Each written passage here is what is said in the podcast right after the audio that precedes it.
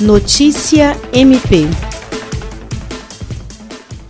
O Ministério Público Federal e o Ministério Público do Estado do Acre enviaram mais uma recomendação ao governo do Acre sobre a necessidade de transparências das medidas estatais no combate ao coronavírus. Nesta recomendação, os procuradores Lucas Costa Almeida Dias e Humberto Aguiar Júnior, junto com o promotor de justiça Glaucio Ney Shiromoshiro, focam em corrigir a falta de divulgação de dados que tiveram a pior avaliação segundo o ranking da Open Knowledge Brasil, diante da necessidade de publicidade desses dados para que os órgãos de fiscalização e a sociedade possam exercer controle social. O MPAC recomendou que o Estado do Acre e a Prefeitura de Rio Branco disponibilizem diariamente os dados atualizados sobre todos os leitos de clínica médica e de UTI e o número de respiradores ventiladores pulmonares por parte de todos os hospitais da rede pública e da rede privada.